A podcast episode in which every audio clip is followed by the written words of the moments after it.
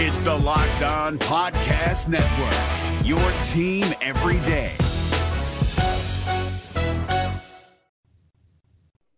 The Angels doing their best to make a playoff push at the deadline.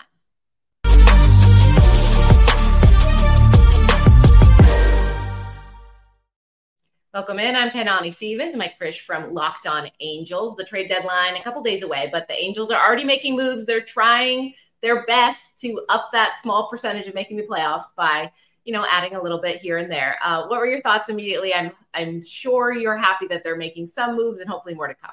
Yeah, after this weekend against the Blue Jays, the Angels just had one hit with runners in scoring position in 30 plus at bats. And so getting two guys like CJ Cron and Randal Grichuk are awesome. Like, because we need people that can actually hit. And both of them have been really successful with runners in scoring position. Plus, we lost Taylor Ward, it looks like, for the year because he got hit in the face, is going to be on the 60 day IL.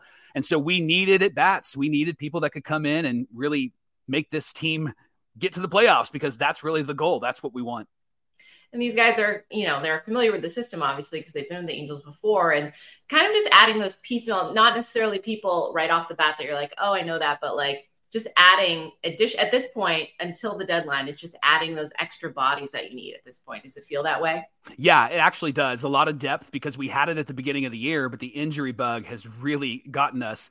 We we have a completely different roster. 17 of our guys are on the DL right now, and eight of them that were on our opening day roster are on the IL. And so this team has really struggled with injuries. So to add depth is is incredible. And to get guys that have actually been on the team and know the system is incredible as well. We should have kept CJ Cron, but the Albert Pujols effect made that the Angels trade him away uh, a few years ago. And then we traded Grichuk to get a couple of pieces to make a playoff run back in the 2017 season. And so to be able to have them back and, and to be able to cheer for them again is really exciting for Angel fans the last coming weeks, you know, people were like, "Oh, is Shohei going to be dealt? Is that that's not happening anymore?"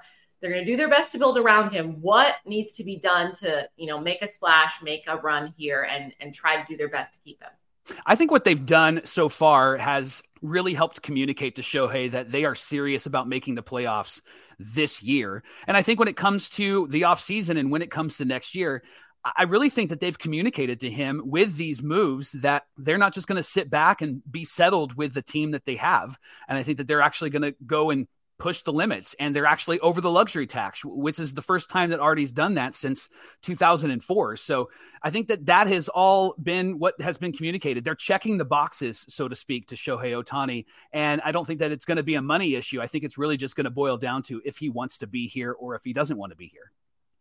Is there anything else on, in your mind that you know might be done in the next day and a half or so that you think could could kind of put things over the edge for you I think the Angels need to continue to see what's out there. I think they need to get all the hitters that they can. There was a rumor about Jeimer Candelario coming over from the Nationals. They were actually in talks, at least behind the scenes, rumors about that. I think they need to continue to add offense to this team because what they did this last weekend against the Blue Jays is unacceptable. They have to get mm-hmm. hits with runners in scoring position, and they can't keep relying on their what we call quad A players, those players that should be in AAA, but are on the major league roster, but they're not major league players. And what we saw last year with the Angels is they gave away too many at bats to those types of players. They can't continue to have guys like Andrew Velazquez up in big moments. They need to be able to rely on a better bat and somebody who knows what they're doing at the plate if they're going to continue to push to the playoffs and if they're going to go deep in the playoffs. Because honestly, this isn't just about getting there. This is about getting there and actually doing something. Because the last time they were there, they got swept out of the playoffs by the Kansas City Royals. And that was awful to watch because we wanted to see Mike Trout in the World Series. We wanted to see Albert Pujols there.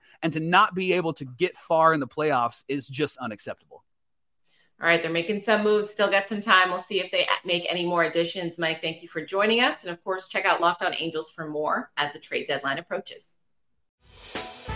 Hey, Prime members, you can listen to this Locked On podcast ad free on Amazon Music. Download the Amazon Music app today.